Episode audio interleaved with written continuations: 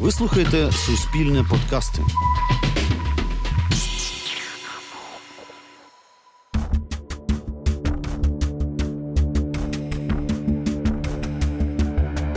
Я ему сразу сказала: доктор, мне друзья привезли канабис.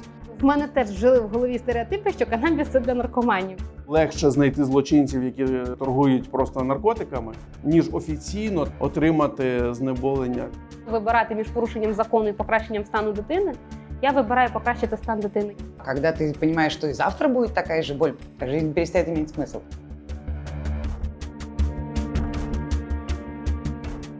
Це подкаст «Суспільне розслідування». Мене звати Інна Білецька. У першому епізоді ми розкажемо про медичний канабіс. Як і чому українці на власний ризик змушені використовувати медпрепарати на основі марихуани? А також чому держава вважає, що ліки на основі цієї речовини поза законом, як і тисячі тих, кому вони життєво необхідні, і хто все-таки ризикує їх використовувати. У одному з мікрорайонів Києва навпроти яскравих новобудов паркується ненова машина. З неї виходить невисока, зовсім юна на вигляд жінка. Її звуть Ольга Якубенко. Ольга відчиняє задні двері машини, дістає з автомобільного крісла дівчинку і садить її у візок. Дівчинці Ангеліні п'ять років. Вона одна із двадцять тисяч українських дітей, які мають епілепсію. Ангеліна народилася абсолютно здоровою дівчинкою. До сім місяців вона росла, розвивалася згідно нормам. От, і гулила, і переверталася, і сідала, падає в кому. Офіційний діагноз у нас внаслідок перенесеного герпетичного енцефаліту. В десять місяців, коли ми вийшли з лікарні, вона була, ну, як зефірка. Тобто вона не тримала голову, вона не сиділа, в неї не було сосательного рефлекса. У візку Ангеліна. Її батькам чотири роки тому, виписуючи доньку з лікарні, сказали: дитина не ходитиме, не розмовлятиме і навіть не впізнаватиме їх. З того часу дівчинку судомить – до п'ятдесят нападів щодня. Батьки спробували усі доступні препарати, ті, що не зареєстровані в Україні, кажуть, завозили з-за кордону, їздили на реабілітацію за кордон. Але їм не вдалося зупинити ці напади. У нас три вогнища в голові і, як наслідок, три види судом. Тобто це можуть бути і сильні судоми, коли вона ось так от просто назад відкидається і її наче як на розп'ятті Христа, вона вся по струночці робиться, при цьому йде затримка дихання, вона ось так от може сидіти і її ось так от просто всю скручує. Тобто вона вже складається отак от два рази, як колись був мобільний телефон жабка, отак от вона починає складатися. І є короткотривалі судоми, це коли вона дуже схожа на те, наче вона гикає, вона так робить... І закотила очі назад, підкинула голову, повернулася, віддихалась і знову. Серце розривається, коли ти таке бачиш. Ми домовилися про зустріч перед заняттями з реабілітологом. Дорогою Ангеліна починає нервувати, і мама виймає її з візка. Ангеліна робить повільні і несміливі кроки. Вона, попри прогнози лікарів, ходить. З Альоною Городецькою ми зустрілися холодним вечором. Київ от лиш зараз засипало снігом, і він просто таки виблискував з нотливістю під ліхтарями. Нам дозволили залишитись наодинці в кімнаті коворкінгу. Стильна, тендітна жінка погодилася розповідати про свої страждання під час лікування онкологічного захворювання і про те, як зменшувала біль і боролася з депресією. Альона обережно сідає на стілець, підкладаючи під себе ногу. По-іншому їй сидіти боляче. Когда у меня обнаружена была онкология, это был две тысячи пятнадцатый год, тошнота, самое омерзительное последствие химиотерапии. Ну, плюс еще онкология настолько окрашена во все эти траурные цвета сразу, что, в общем, к тошноте так, ну, депрессия добавляется. Тошноту я, знаете ли, и так до этого сколько угодно раз переживала. Четыре химиотерапии было. Было восемнадцать еще внешних облучений и еще восемь внутриполостных облучений. Вот это был прям Чернобыль. В две тысячи девятнадцатом году пошел настоящий лучевой проктит. Вот это было уже очень страшно, это было уже очень тяжело. Просто капитально тяжело, потому что несколько месяцев я была на опиоидных обезболивающих. Мне соседка приходила колоть меня три раза в день. На лучевом проктите выползает из туалета, выбивает дверь головой, вот так вот совершенно в безумном состоянии. Альона розповідає про наслідки опромінення, про запалення, які супроводжуються постійним гострим болем і кровотечами. Вона одна з більш як мільйона людей, які перебувають на обліку як онкохворі. Донька Ольги Якубенко Ангеліна – одна із двадцяти тисяч дітей, які мають епілепсію. Сотні тисяч дорослих та дітей в Україні ховають свої страждання за зачиненими дверима лікарняних палат, квартир та будинків. Вони ті, чиє життя проходить під знаком болю і про кого все частіше згадують поряд із словосполученням «медичний канабіс». А ще про тих, хто має розсіяний склероз, посттравматичні розлади, анорексію, хронічний больовий синдром. Ми розкажемо вам історії людей, які вирішили рятуватися, ризикуючи стати з погляду держави злочинцями. Історії науковців, які вигадують способи, як вивчати те, що держава вивчати не дозволяє. А ще ми розкажемо про сірий ринок медичного і чорний ринок вуличного канабісу, які ростуть і розвиваються, дозволу від держави не потребуючи. Цю історію ми поділимо на три епізоди. Зараз про тих, кому медичний канабіс полегшує страждання.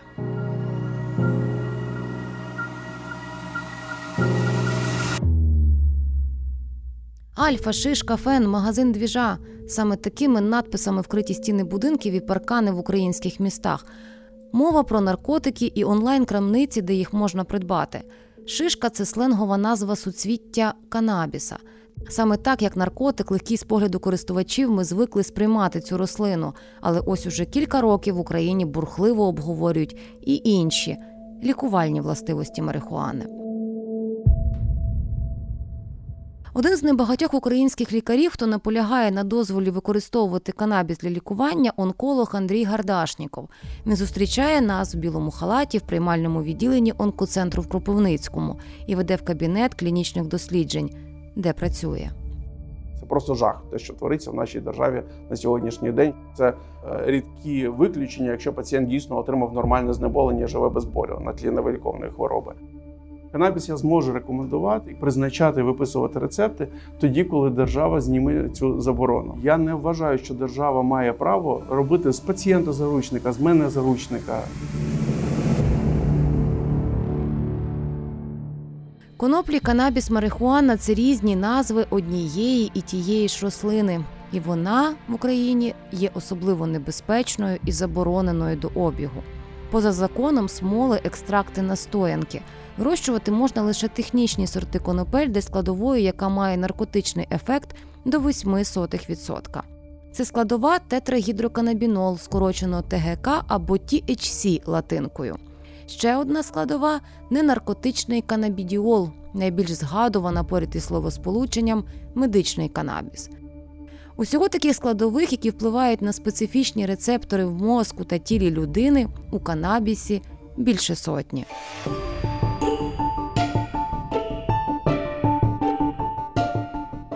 Законодавчо врегулювати канабіс для науки та медицини такими були вимоги петиції, яка у березні дві тисячі дев'ятнадцятого року зібрала більше двадцяти п'яти тисяч підписів на сайті Верховної Ради. Уже в травні того року в Раду внесли законопроект, розглянути який депутати минулого скликання не встигли. Законопроект передбачав дозвіл на використання та ввезення ліків з канабісу, їхнє виробництво, а також вирощування конопель для медичних цілей в Україні. Наприкінці позаминулого року профільний заступник міністра внутрішніх справ Олександр Гогілашвілі публікує ось таку різку заяву. Хочется сказать бизнесменам, которые пытаются уже на протяжении всех этих трех месяцев добить вопрос о легализации каннабиса. Господа, этого не будет.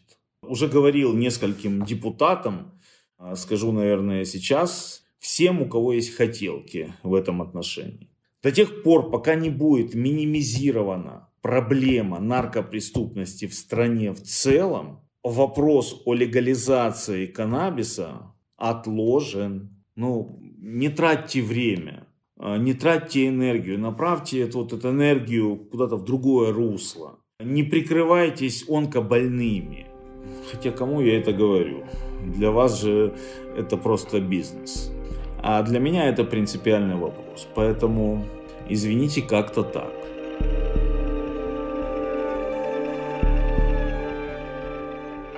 Коли заступник міністра робив цю заяву, Ольга з чоловіком стояли перед непростим вибором.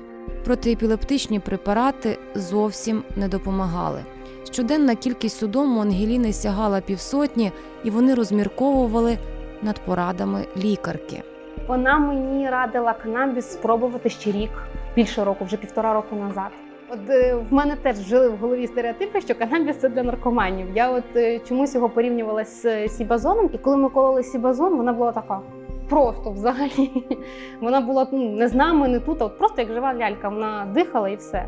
І в мене чомусь закрадалася думка, що так само буде і на канабісі, і я досить довго впиралася від цього, я не хотіла це пробувати. А потім все-таки прийшов момент, коли був досить серйозний напад, був дуже сильний напад з затримкою дихання, я зрозуміла, що противосудомні не працюють і треба прислухатися, треба щось робити. І тому ми спробували канабіс, і це, напевне, було найкраще рішення в моєму житті, яке я прийняла. Після відміни противосудомного в неї краще пішов розвиток, вона от почала дивитися в очі, вона почала видавати звуки. Ну, тобто, якщо порівняти її, яка вона була в січні місяці цього року і зараз, от за період одинадцять місяців, ну, це зовсім друга дитина. Коли ми ввели канабіс, в неї судоми з, от якраз таки скоротилися майже в два рази. Тобто, рік назад в нас їх могло бути і до п'ятдесят на добу. Зараз це десять-п'ятнадцять. Лікар, епілептолог, да, вона нас керує, вона за нами дивиться. Тобто кожні три місяці ми робимо енцефалограму, ми здаємо аналізи, ми спостерігаємося в неї на консультації. І саме цікаве, що на енцефалограмі пішло покращення. Тобто за цей період ми вже зробили три енцефалограми, і кожна свіжа енцефалограма, вона видає покращення. Ангеліна приймає краплі з ненаркотичним канабіноїдом канабідіолом, вироблені у США. Зараз Ольга випробовує уже четвертий препарат. Це в Україні заборонений препарат. Я розумію, що ми порушимо закон, але якщо вибирати між порушенням закону і покращенням стану дитини, я вибираю покращити стан дитини. Я не хочу бачити, як вона мучається. Тому що кожна судома – це ну, таке враження, що тебе от просто пальці в розетку всуваєш і тебе от шатає. Ну, лупить просто струмом. От вона таке відчуває. Я не хочу, щоб вона цього відчувала. І якщо говорити про те, де ми його беремо, наші друзі йдуть на ризики. І в кого є можливість привезти, вони привозять. З мамою ще однієї хворої дитини, яка пробувала лікувати фармрезистентну епілепсію американськими препаратами з канабісу, ми зустрічаємося в іншому спальному районі Києва. Вона не хоче називатися через можливі проблеми із законом. Ми змінюємо справжнє ім'я жінки і називаємо її Надією. Моей дочке сейчас пять лет, а она по развитию такая осталась где-то на уровне трёх-четырёхмесячного ребенка. Она не может самостоятельно сидеть, ползать, ходить, даже руками игрушки брать не может. И если бы мы смогли взять под контроль эпилепсию, найти препарат, который может сократить приступы до какого-то минимума или полностью увести ее в ремиссию, у нее был бы шанс развиваться. Мы попробовали масло с си би ди, каннабидинолом, и действительно увидели эффект. Честно говоря, это было удивительно. Мы записали энцефалограмму, врачи удивились, сказали, ух ты, а что это вы сделали? У ребенка пошел толчок в развитии, она начала тогда переворачиваться, пошел больше такой контакт, коммуникация, зрительный контакт. Но, к сожалению, у нас возник потом дальше эффект ускользания. Такое часто бывает со всеми противоэпилептическими препаратами, когда сначала препарат работает, а потом эффект постепенно сходит на нет. У випадку доньки цієї жінки Надія була на випробування олій з різними комбінаціями канабіноїдів, в тому числі із психоактивним компонентом тетрагідроканабінолом. Есть сайт такой PubMed, очень классный сайт, где а, со всего мира а, собираются исследования и их результаты медицинские. Там можно просто зайти на этот сайт, вбить там тэ гэ ка, си би ди, там, эпилепсия и посмотреть, что в мире, а, в каких странах ученые работают с этими материалами, какие есть результаты их исследований. То есть это уже практикуется, но это еще не вошло, скажем так, не стало мировым стандартом. Всемирной организации здравоохранения, то есть они еще не рекомендуются, да, такие а, протоколы лечения, но это есть. Это есть, это используется, это практикуется медиками в Штатах, например, в Канаде. А возможности дальше экспериментировать и подбирать у нас в Украине нет. Я не рискну брать тэ гэ ка, потому что если меня завтра посадят, кто позаботится о моем ребенке? тэ гэ ка? Тетрагідроканабінол – психоактивна наркотична складова канабісу, говорить лікар-онколог Андрій Гардашніков. Далеко не кожен пацієнт ризикне щоб побувати в шкурі тих е, хворих людей, яких показують по телебаченню, яких скручують і так далі. Да? Тобто навіть якщо людина може здогадуватися про те, що е, канабіс може їм е, допомогти боротися з тими самими нудотою і блюванням, далеко не кожен піде ризикувати в кримінальний світ, хоча штовхають так. Я е, знаю, принаймні на рівні розмов, е, випадки, коли навіть держава начебто дає інструменти, лікарі не виписують те саме знеболення про морфін і компанію. Да? І коли родичі, їм легше знайти злочинців, які торгують просто наркотиками, ніж офіційно, там де потрібно, да, отримати знеболення для своєї рідної людини. Я можу повірити, тому що у нас дійсно інколи лікарі можуть зробити так, що отримати належне лікування майже стає нездійсненною задачею. Альона розповідає, що саме відчувала уже після першої хіміотерапії. Після першої хімії на перший день я чувствовала себе окей, а от на наступний день понеслось. Ти не можеш їсти, ти не можеш смотреть ні на який вид продуктів. Соответственно, я не могла готовити ребенку свою їду. Меня выворачивало наизнанку от этого. Меня выворачивало наизнанку от слова «продукты» на сусідньому домі. Андрій Гардашніков знає, що чекає на пацієнтів, які розпочинають таке лікування. Здається, що це дрібничка. А це дуже псує людині якість життя, якщо у нас не виходить іншими препаратами досягти, ну, нормального контролю за цим симптомом. Одному нормально, а інший він від е, унітазу відійти не може. Да? І тиждень він страждає, не може ні їсти, ні пити, нічого не може. Да? І ні про що він не може думати, окрім про нудоту і про блювання про свої. Да? Інколи це навіть загрожує життю. Це перетворює згадку про хіміотерапію як про страшний сон, як про фільм жахів. І якщо у мене є інструмент, яким можна це зробити, не, не тільки канабіс, так? Але я маю випробувати всі ті ліки, які існують, і знайти те, що допоможе саме цьому пацієнту. Про наслідки хіміотерапії Альону попереджав і її лікар. Ось тільки варіанту полегшення страждань у нього для Альони не було. Мне врач мой прописывал регидрон от тошноты, и он сразу говорил: «Ален, я не уверен, что это поможет, но ничего другого предложить не могу». После, на следующую капельницу я пришла, он спросил у меня, конечно же, про тошноту, он спросил меня про аппетит. Я ему сразу сказала: «Доктор, мне друзья привезли каннабис». Он сказал: «Будьте осторожнее с полицией». Да это все. И похвалил, что аппетит у меня хороший. Альона єдина, хто погодився говорити з нами про вживання так званого вуличного канабісу під час хіміотерапії і після, під час лікування ускладнень від опромінення. Самі по собі опіоїдні обезболюваючі, сильні обезболюваючі і більш сильні, там той же сам морфін. Я читаю, у дівчатки пишуть, що в онкосообществі. От желания задушить себя он не спасает. Он снимает спазм, то есть вот спастика тела, вот это вот, когда она вот такое вот, это все расслабляется, уходит, уходит основная боль. Вот, вот, вот так вот, наполовину твое тело не, не представляет из себя одну единую боль. Боль остается только в мягких тканях, но она все равно остается. Я до сих пор вот так сижу. Мне до сих пор неудобно сидеть на попе ровно. А марихуана это убирает.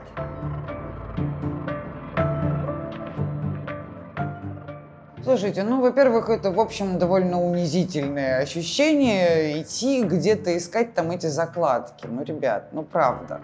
Хорошо, ладно, ну вот, я человек из Алушты, да, с таким вот бэкграундом. Люди, которые выросли, скажем так, в более благополучных э, с криминальной точки зрения условиях, чем выросла я, и которые совершенно невинны в подобных делах, они этого лишены просто по факту, потому что, ну, невозможно объяснить обычной рядовой домохозяйке, что в Даркнете нужно найти драгдилера где-то, потом ты ему пересылаешь деньги, он тебе отправляет ссылочку, фотографию с геолокацией.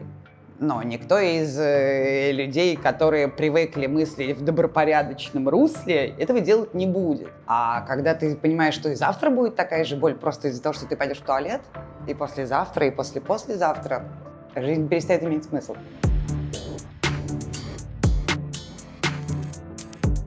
Ще один спальний район Києва. Тут ми домовилися про зустріч з колишнім дилером. Назвемо його Тимофій. Він сідає в нашу машину, обличчя закрите бафом, і ми довго говоримо про чорний ринок канабісу, легалізацію і медичну марихуану. Ну, ко мне обращались, они искали именно медицинскую марихуану. ну, и их дети часто ищут для более взрослых, пожилых людей медицинскую марихуану. Ну, конкретно то, что у нас в Украине было найдено, там есть и ТГК, и си би ди. Це, ну, курити, так? Да, да, да, да. Такие же выглядящие соцветия марихуаны. То есть обращаются люди, которые с наркотиками никогда не имели ничего общего, и они ищут именно медицинскую марихуану. Обычно это делается через более молодых людей, которые знают, где найти. Тимофій каже, що вже вийшов з незаконного бізнесу, проте й досі пильно слідкує за ринком. За законодавчими ініціативами чекає ухвалення закону щодо медичної марихуани. Він сам пробував курити таку за кордоном. У нас не було звичайної марихуани, а там закон на продажу медицинської марихуани. Ми покупали її и курили, но нам совсем не хватало. Она расслабляет очень сильно, но это и все. Очень сложно добиться того эффекта, который ищут просто покупатели на улице. Она действительно хорошо снимает боль, расслабляет мышцы, и при этом она не накуривает в привычном плане. За словами Тимофія, український чорний ринок наркотичних конопель не страждає від браку саме вітчизняної продукції на продаж. Її не везуть із-за границі. Ну, дуже рідко. Це не настільки рентабельно. Тобто її в такій кількості вирощують? Так. Да. Дуже-дуже багато вирощують. Совершенно різні люди. Це відбувається в домах, частних, навіть в квартирах, в селах, в полях. Дуже багато. Маскирують за кукурузи, наприклад. Брошенное сильно, это не незаконно его привозить из-за границы, и из Европы очень легко привезти качественные семена. Мне кажется, что сейчас полиция больше нацелена на другие наркотики, потому что их себестоимость намного ниже, чем у марихуаны, и, соответственно, прибыль с них имеется намного больше продавцами, и они могут больше платить полиции, поскольку наша полиция полностью коррумпирована в этом плане. С марихуаной борются постольку-поскольку. Прямо среди моих знакомых есть только аресты за административные штрафы. То есть до пять грамм это идет административная ответственность. Ну и ловят на улице, проверяют, выписывают штраф. Часто очень это заканчивается прямо на месте. То есть расплачиваются с полицией отдельно. За одинадцять місяців дві тисячі двадцятого року українські суди винесли триста сімдесят вироків у справах з обвинуваченням у збуті канабісу і ще чотири тисячі вироків у справах, де мети збуту довести не вдалося. Нині грам наркотичних конопель на чорному ринку, за словами Тимофія, можна купити за двісті п'ятдесят - триста гривень. Ми розповіли вам про досвіди тих, хто спробував медичний і вуличний канабіс для полегшення страждань через напади епілепсії та хіміотерапію. В наступному епізоді ми розкажемо про науковців, які вивчають канабіс в Україні, про іноземний досвід, а також про зміни в українському законодавстві. Над подкастом працювали Інна Білецька, Алла Садовник, Олександр Стратонов і Дмитро Бондар.